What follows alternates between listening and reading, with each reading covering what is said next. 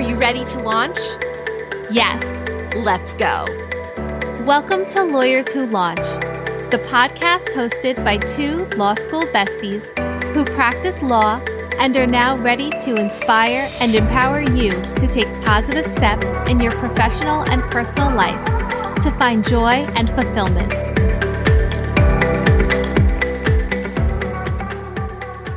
Hi, Amy. Hi, Haley. This week continues our two part series on decision making.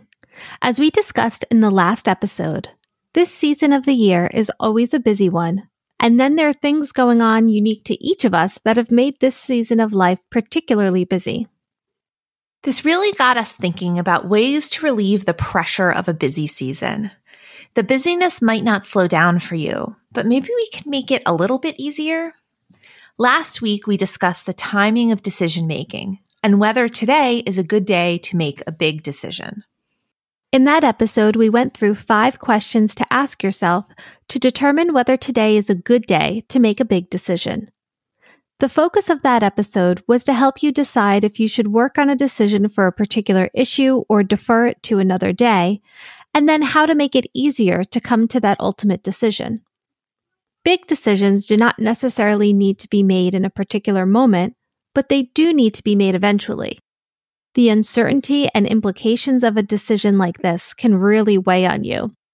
It can also interrupt other aspects of your life if it's just hanging over your head or you feel like you're paused and in a waiting period. Today is a bit different. Today we are talking about seasonal decision fatigue.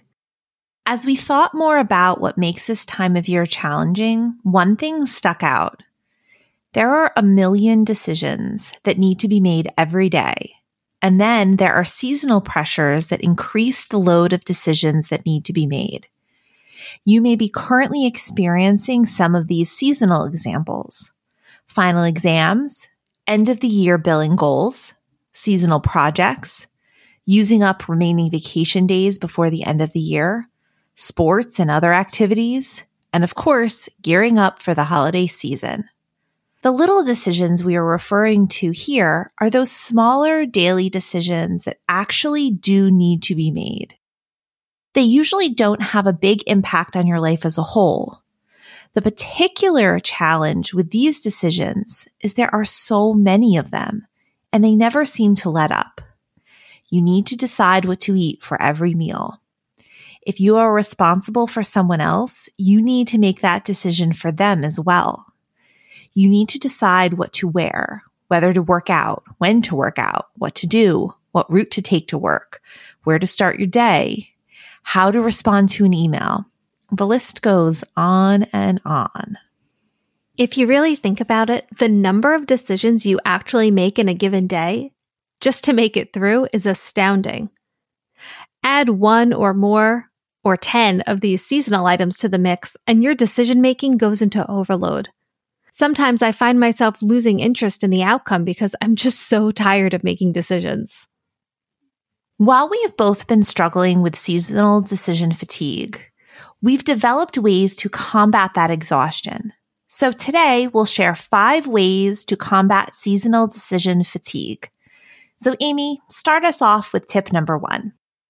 Tip number one is to simply make a dump list of everything you have going on big and little, put it on there. This is my favorite solution when I'm feeling overwhelmed by my to do list or by all the decisions I have to make. Getting it out of my head and onto paper makes me feel less stressed, even before I cross anything off that list. While you are making the list, just simply focus on getting it out on the paper. Don't think about it beyond naming it. But then tip number two goes together with tip one. Tip two is to go back through the list and acknowledge what is actually important or timely and identify what is weighing on you the most. Going through this exercise is going to tell you a lot about the things you have going on, and it might reveal something you did not recognize about priorities and where your attention does not necessarily need to be. For example, Maybe you can let go of something that has been bothering you, but is not necessarily timely or important.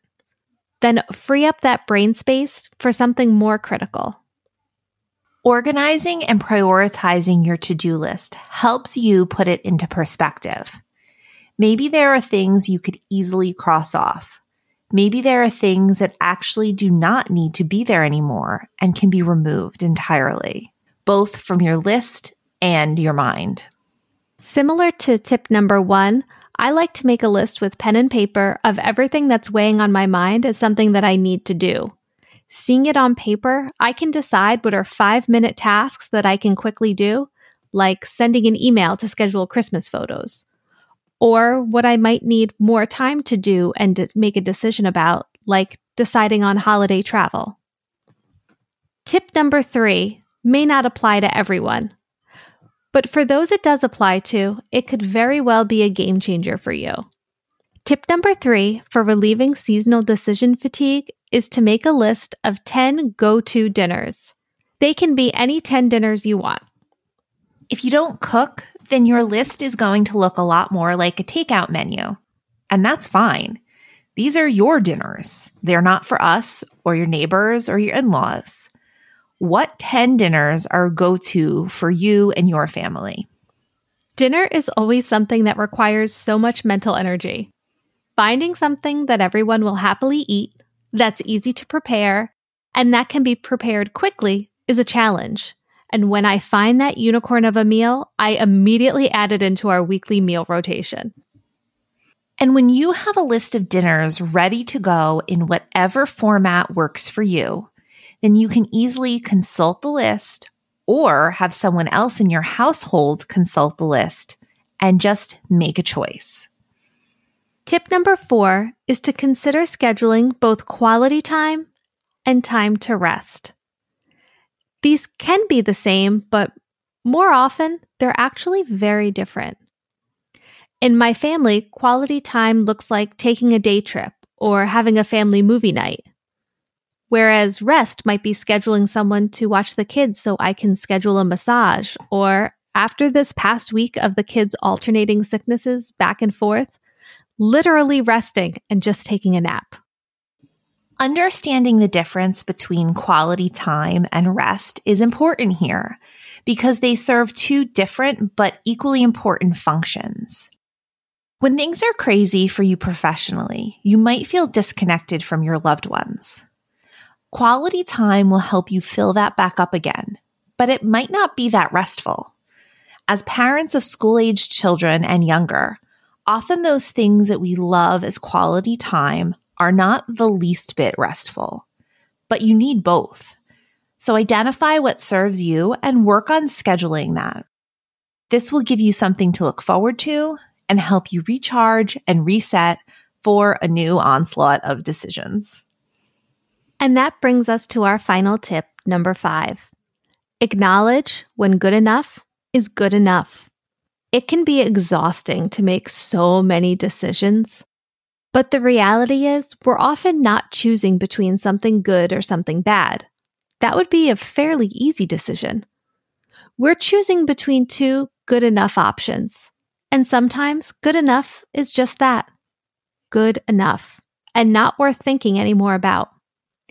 That's the thing about these low stakes decisions. They're low stakes. You usually can't mess it up. So it's helpful to acknowledge that and lean into it. Going back to the dinner example, you don't have to have the most perfect meal every night to have a win at dinner time. In our family, sometimes pancakes are good enough. We aren't eating that every night, but everyone is fed and we can move on. Give yourself the grace to acknowledge when the stakes are low and good enough is just that. So, Amy, that brings us to our Say It Out Loud segment for this week. So, what are you going to say out loud this week?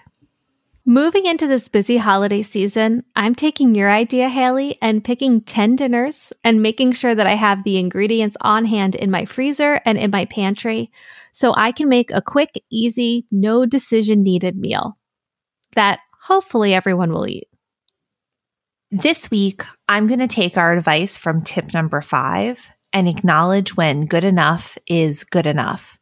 I've actually written it on a post it and put it on my desk to remind myself that sometimes good enough is good enough and I need to just move on with my day.